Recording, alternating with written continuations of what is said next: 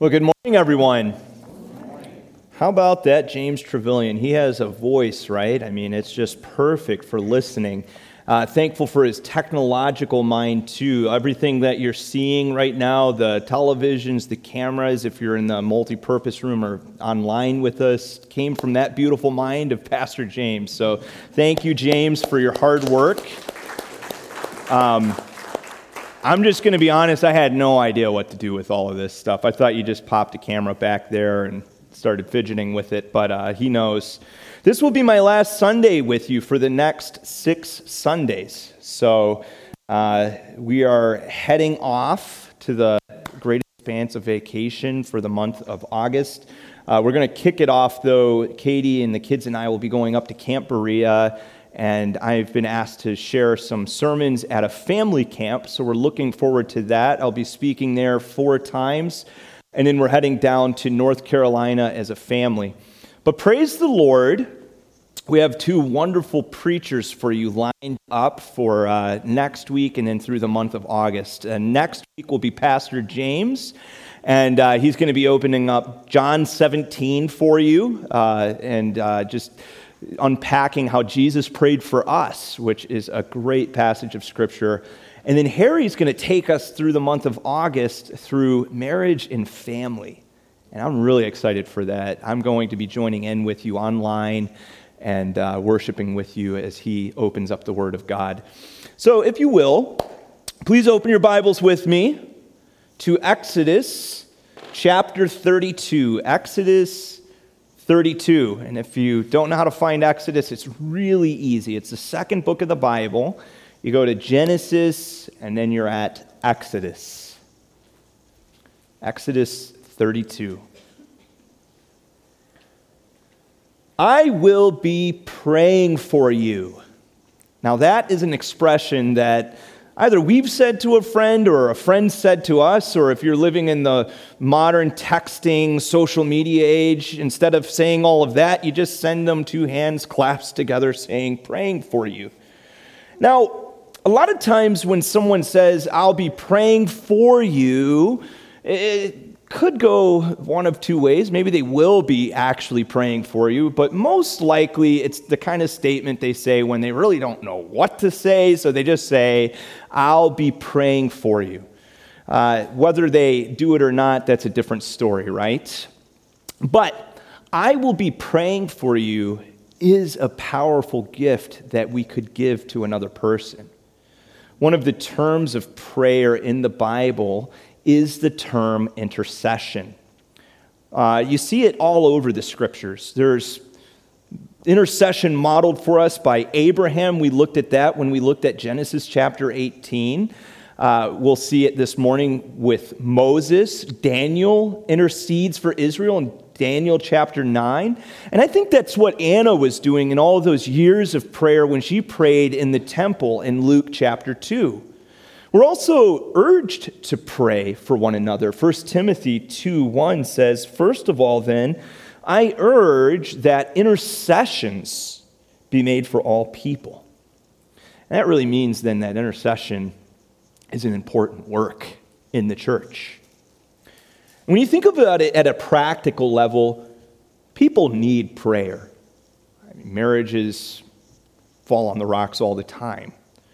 Uh, we know people that have seemed excited for the Lord, and then just like that, they fall away. Children have made very destructive decisions. We know friends and neighbors and loved ones who live around us, and, and we know that they're living quiet lives of desperation without Christ because they don't have that internal purpose that comes only with knowing Christ. So we can make a difference according to the scriptures.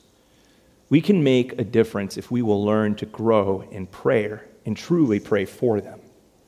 So, we're going to look at Moses' prayer on behalf of Israel as we unpack this idea of intercession this morning. And it's a powerful example of prayer. It's selfless, it's loving, and he really goes to the heart of what intercessory prayer is in this passage. Now, we're going to be looking at a lot of scriptures this morning. Exodus 32 to 34. I'm not going to be reading all of that to you. I will be summarizing much of it. Your homework this week is to look at those scriptures. So you see that I'm not just kind of cherry picking this out of the context, but that this really is in the context of that passage Exodus 32 to 34. So let's begin with the idea of the need for intercession. The Exodus count is a brilliant story in the Bible.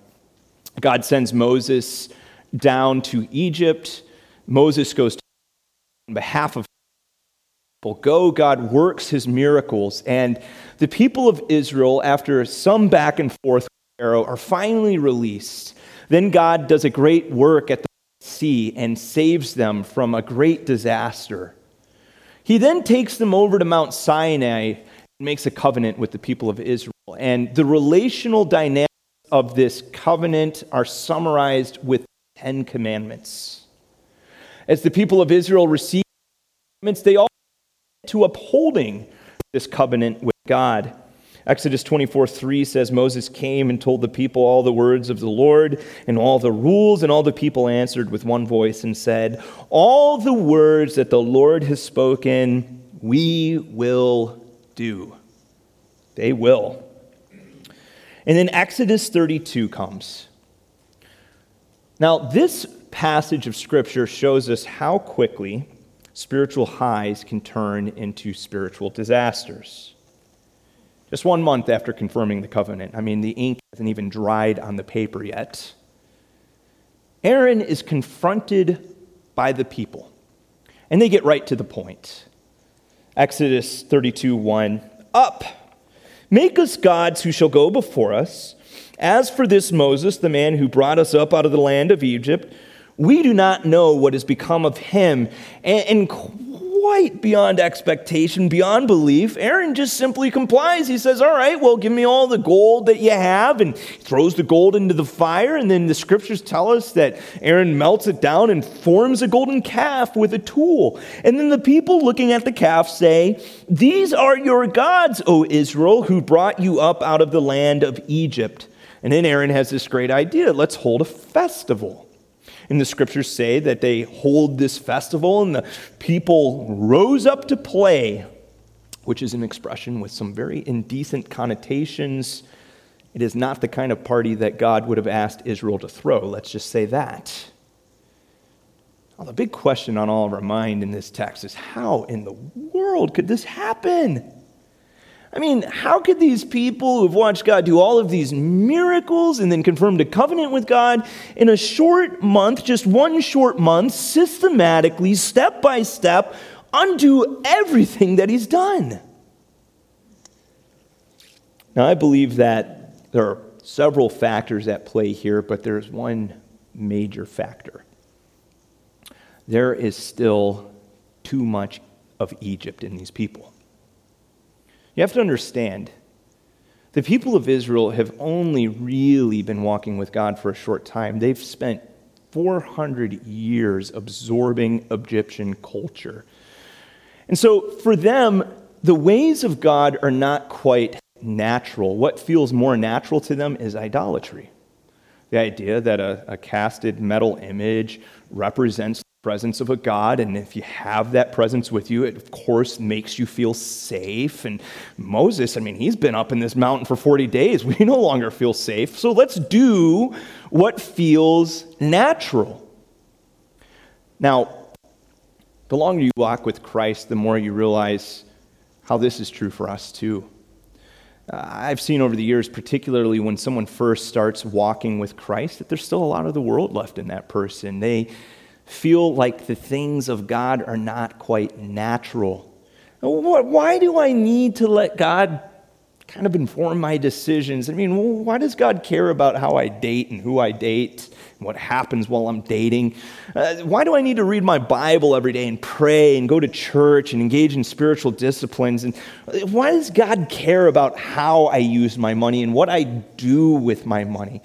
Eh, so we're, we're, we're much like Israel in this dynamic. And on the one hand, you know, you've trusted Christ, you're excited about this new life that you have in Christ, you realize that you've passed from spiritual death into spiritual life, that the blood of Jesus has washed your sins away, and you excitedly say, Everything that you say to do, God, I will do.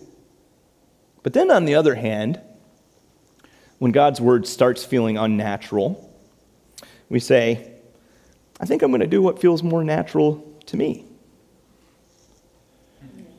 Now, more than anything, the golden calf reveals something not just for new Christians, but for all Christians. We can fall susceptible to spiritual entropy. And what do I mean by spiritual entropy? If you look at a passage like 1 Corinthians chapter 15 verse 34, Paul says, "I say this to your shame."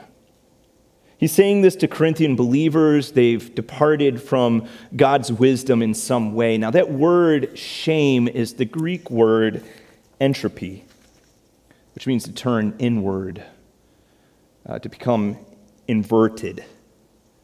You know, there's a spiritual inversion that can take place in a believer's heart where they invert how things are supposed to be. God's wisdom is how things are supposed to be. And we start saying, you know, worldly wisdom seems like a better idea to me. Now, the modern scientific term entropy is essentially the same as the Greek word. The universal law of increasing entropy states that every system tends toward disorder if left to itself which has a striking parallel to the spiritual realm. A person turning inward to draw on his or her own decision making power or turning to some inferior, ineffective outward source will find that their spiritual life becomes greatly disordered. Now, if you just checked out for the last couple of minutes after I went through all of that scientific mumbo jumbo, let me just bottom line it for you. When we decide what is right for ourselves, it always ends badly. That's the point. And this is one major reason why a church must be a praying church. Because if Exodus 32 shows us anything, it shows us that spiritual entropy is not a freak occurrence. This is a temptation that's common to all of us. If you've been in the church from some time, you've watched people descend into this, or you have personally done so. And so, strong churches are praying churches. We're praying against this dynamic, praying that God will keep us firm and strong and standing in the faith. So, let's take a look at the work of intercession. Now, I want to define the term a little more for you. Intercession is derived from the Latin word inter, which means between, and ceder, to go. So, intercession then is an intervening or mediating between two parties with the goal of reconciling the differences between the two parties. If we were to outline Exodus 32 to 34, three words could sum it up. The first is rebellion. That's the need for intercession. The second word is mediation. That's the work of intercession. The third word is reconciliation. That's the hope of intercession. Richard Foster, in his wonderful book with a very creative title called Prayer, says this If we truly love people, we will desire for them far more than it is within our power to give them. And this will lead us to prayer. Intercession is a way of loving others. When we move from petition to intercession, we are shifting our center of gravity from our own needs to the concerns of others. Intercessory prayer is selfless prayer, even self giving prayer. Now, I want to show you a couple of principles about intercession as we watch Moses pray. The first principle that we see is that intercession is mediation. Remember, it is going between two parties that are at odds and seeking to bring about a reconciliation of those differences. As you read Exodus 32 and 33, you can look at those scriptures and become quite confused because it seems like this is what's happening. God expresses an intention after he learns or after he tells Moses what's happening with the golden calf. Moses then comes back to God in praise, and then it appears like God changes his mind. Now, does God change his mind? Look at Exodus 32:10. Now, therefore, let me alone that my wrath may burn hot against them, that I may consume them, in, more, in order that I might make you a great nation, Moses. Same thing, Exodus 33 3. Go up to a land flowing with milk and honey, but I will not go up among you. So, two times, two different intentions of God expressed. And then look at the, the prayers of Moses. In the first prayer, Exodus 32 11 to 14, he essentially says to God, Won't you nullify everything that you've done in Egypt if you wipe the people out? And then he reminds God of the promises that God made to the patriarchs. Look then at Exodus 32 32. Moses selflessly prays, If you will not forgive their sins, please blot me out of your book that you have written. And when it comes to God's intention of presence, Moses prays that God would go with the nation. He says, For how shall it be known that I have found favor in your sight, I and your people? Is it not in your going with us, so that we are distinct, I and your people, from every other people on the face of the earth? Now that is Exodus 33, verse 15 and 16. Now, I think it's safe to say, as you look at the scriptures, that God does not literally change his mind. Okay? What we know of God from the Bible is God is omniscient, God is all wise. He knows everything, and he knows just how to apply all wisdom into every situation. He never struggles with indecision like we do. So, what's going on in this passage? Well, what we're looking at here is a rhetorical device. It's a way uh, for God to say, Moses, I'm giving you an opportunity to do something very special right now. Often in the Bible, you'll see this type of rhetorical device. God will uh, announce his intention to do something, and then he invites a prophet to do something, which is the work of intercession. You see this in the book of Amos. Amos 7 1 through 3. Look at this. This is what the Lord showed me. Behold, he was forming locusts when the latter growth was just beginning to sprout, and behold, it was the latter growth after the king's mowings. When they had finished eating the grass of the land, I said, O Lord, please forgive. How can Jacob stand? And he is so small. The Lord relented concerning this. It shall not be, says the Lord. So God invites us into this same type of mediating work with intercessory prayer. But here's the deal when we pray on behalf of someone, we're not the ultimate mediator. Uh, we can't solve their deepest problem. We see this in the book of Exodus. We see that in some ways, Moses' prayer for Israel is not fully adequate. Remember, he says that Basically, he wants to offer himself for the people. You know, if you're going to blot them out, blot me out as well. And then God responds to Moses with verse 33. He says, Whoever has sinned against me, I will blot out. Essentially, God is saying, Moses, you can't fill those shoes. You can't lay down your life for another human being and bear their sins. There is a role for someone who is far greater than you are. And while Moses' prayer is certainly selfless and loving, to pray for someone and think that I could be their full, true mediator is to kind of go think of it like this Imagine your neighbor's house is burning down and you're going over to help them, and you get this bright idea that you'll go over there with a squirt gun and put the house out. It's not going to work.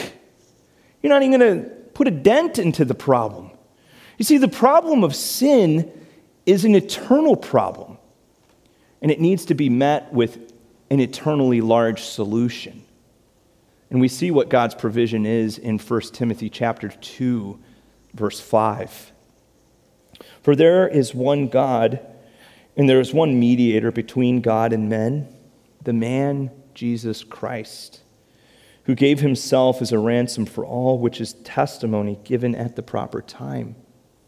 You see, when you pray for people, don't fall under the false impression that you could ever be someone's Messiah. You can't.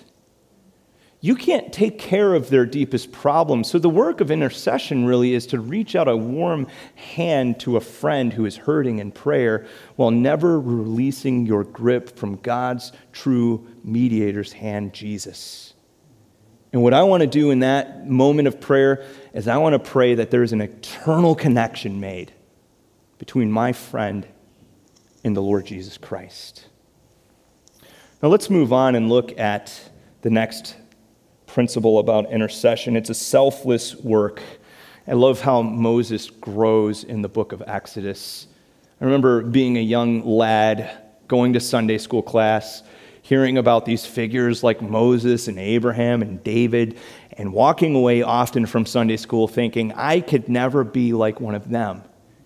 And then I read the Bible. And I start looking at their life according to the scriptures, and I say, you know what? I'm a lot like that guy. I could be like him. This is incredible that God used someone like this. You, you go back to Exodus chapter 4, and God's telling Moses to go down to the land of Egypt. And Moses makes the whole dialogue about himself. He says, You know, God, those people won't accept me, and I'm not even really a good speaker. And after this back and forth, finally, God just says, You know what, Moses, just get down there and do what I told you to do. And then we come all the way to Exodus 32 and we see this great transformation in the heart and character of Moses. God gives him this really tempting offer. He says, I will make a great nation of you, Moses. I got to tell you, it had to be tempting. I mean, can you imagine putting up with these people? They're murmuring about him. They're constantly questioning his leadership's decisions. Sometimes they're even willing to kind of like overthrow him. And yet, here Moses is humbly denying that and saying, No, Lord, if they can't go with me, I don't want to go either. That's humble. And I think God must have been so pleased with Moses' selfless stance. I come back to the reality, church, that we need to be a praying church, and that involves praying for one another. You see, praying for another brother or sister in Christ frees us from the tempting uh, heart attitude of self absorption. It is so easy to walk into the local church and make it all about you. Uh, what kind of message am I going to receive today? I hope the music is the kind of music that I want today and what I need. And I hope people are warm and welcoming to me and, and we walk into the church and we're not really doing what we're supposed to do in the church, which is having our antenna up and looking around the room and saying, God, how do you want me to be a blessing to others today? But when I pray for you and you pray for me, then we start seeing one another the way God sees us.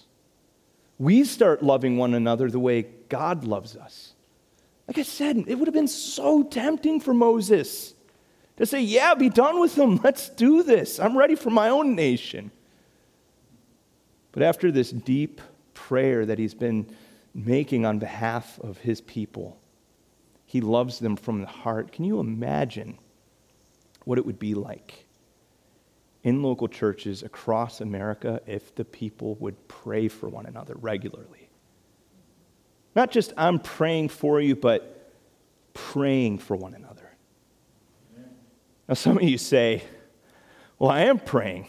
I've been praying for people for quite some time and it doesn't really seem to be making much of a difference. I hear you. But the answer from God's word is to keep on praying. You see, because intercession is also a persistent work. As you look at the exchange between God and Moses in this act of prayer, he keeps digging in. Moses keeps praying. He keeps going after God's best, not just the good thing that he might receive for Israel. Uh, where does it start? God says, I'm going to destroy these people. Moses prays. God relents from that. And then God says, Well, I'm not going to bring my presence with you as you go into the promised land. But Moses knows that that's not God's best for Israel. God's best would be for his presence to be with the people. So he keeps persisting, he keeps digging into the prayer. The truth about praying for people is it's hard work. I mean, wouldn't it be incredible if you prayed for someone and then, boom, instantly in that moment, you pray for them, they change? I'd love that. I'd have like the best church in all of America if that was the way it worked. Because we're an instant gratification culture. I mean, many of us have had to suffer under this pandemic with the reality that Amazon packages are now taking two weeks instead of two days. That's hard stuff.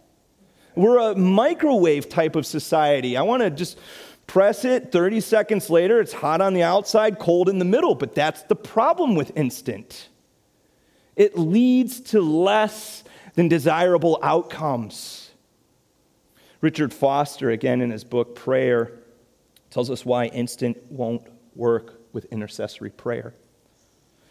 He says, when we begin praying for others, we soon discover that it is easy to become discouraged at the results, which seem frustratingly slow and uneven. This is because we are entering the strange mix of divine influence and human autonomy. God never compels. And so the divine influence always allows a way of escape. No one is ever forced into a robot style of obedience. Now, Foster says that God's ways are better, and we know that to be true. If I had it my way, I'd be like ripping skulls open and taking tools into brains and tweak here or there, and poof, you get this perfect individual. But God doesn't want it to work that way. His way is like the rain and snow that gently fall on the earth, disappearing into the ground and nourishing it. And then, when just the right time comes, when His time comes, new life springs up. Now, notice no manipulation there, no control, no coercion, just perfect freedom. God's ways are best. Now let's look at the hope, the hope of intercession. The hope is reconciliation. Israel had sinned and destroyed that one month old covenant. Like I said, the ink hadn't even dried. Moses knew that their greatest need was not a, a lack of judgment, but their greatest need was to have a restored covenant with God. Now, there's an incredible scene where God commits to restore the covenant. Exodus 3:17, God says, "I will go with you. My presence will come with you into the promised land."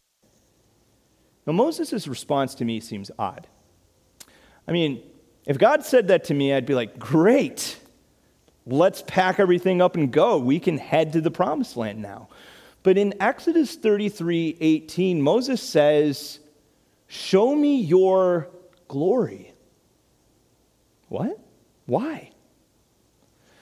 Now, to understand that statement, you have to understand the context of the There's been a lot of thoughts and ideas around why did Moses say, Show me your glory? When he said that. As you look at the context of Exodus, you see that on multiple occasions, God has shown his glory to the people of Israel, hasn't he? Uh, he showed Moses his glory at the burning bush. Then he was a pillar of cloud, and he was leading the people and protecting the people. We see God showing his glory on Mount Sinai when the cloud descends upon the mountain and alone can go up in through. Now, one thing that you see is a reoccurring trend with God and his glory in the book of Exodus is that God shows his glory to people at his time and in his way for his purposes. But what is so st- different and striking here is that now Moses glory. He's asking his glory. Ends commentator notes this is not simply to satisfy his curiosity, longing. In effect, asking God for some demonstration of the promise that he has just made. He is asking God to put it in writing. Now, God agrees to the terms, and as he agrees to these terms, he reveals something new about his character. Exodus 33 19. The Lord says, I will make all my goodness pass before you and will proclaim my name. Now, God has already proclaimed his name to Moses back in Exodus chapter 3. But as he passes in front of Moses in Exodus 34 6, he reveals something new about his name. The Lord, the Lord, a God merciful and gracious, slow to anger and abounding in steadfast love and faithfulness keeping steadfast love for thousands, forgiving iniquities and transgression and sin, but who will by no means clear the guilty. You want to know what I find incredible about all of this? Is that Moses didn't know these things about God. Okay, Exodus 34 6 is brand spanking new revelation. He knew God's name, but he didn't know that God's name meant all of these things about God. And yet, Moses could sense this about God. You know, by praying for forgiveness through this passage, Moses is prodding into the character of God. He's really asking big questions of God. Could God really forgive these people after such a great sin like this? And I mean, it was a whopper of a sin. They had broken the first and the second commandment a month after the covenant was made. They had made this golden calf. Moses is like, could God really forgive us? Could he really take us back? Could he really reconcile himself to us? And so when he asks for confirmation, God says, You get it, Moses. You understand me. You know what I'm like. You prayed in line with my heart and my will. And what is incredible about all of this is God didn't want Moses to start a new nation. He wanted Moses to more deeply comprehend who he is. He is a reconciling God. Friends, this is the heart of intercessory prayer. Intercession is primarily concerned with people's relationship with God. It cares first and foremost for their souls, not their financial status, not how they're doing emotionally, not that all their problems go away. No, while we're praying for people, we need to be praying for the thing that concerns God. We see this in 1 Timothy chapter 2 verses 1 and 3. Paul says, I urge that supplications and prayers and intercessions and thanksgiving be made for all people. This is good, and it is pleasing in the sight of God our Savior, who desires all people to be saved and to come to the knowledge of the truth. That's what God's heart beats for.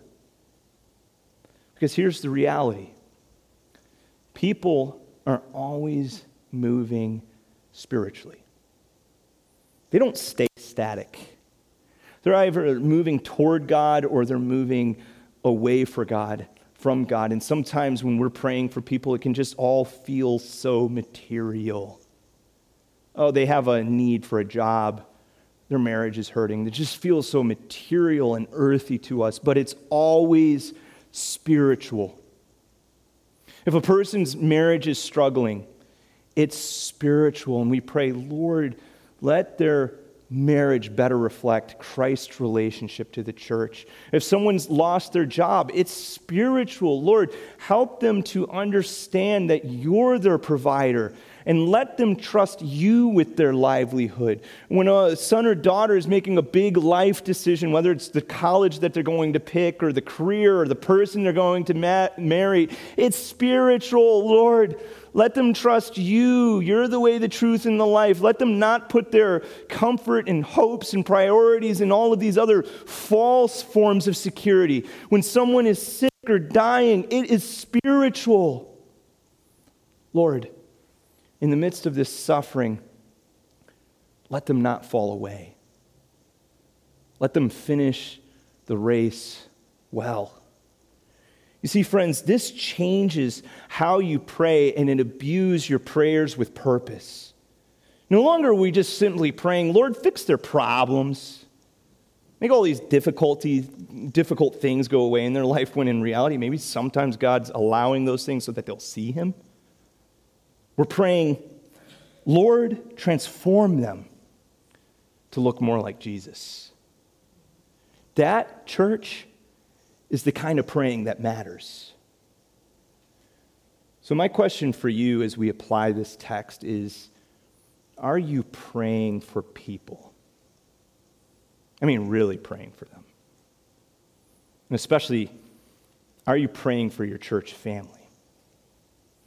You see, when we pray for one another, we look most like Jesus. That's what Jesus is about all the time.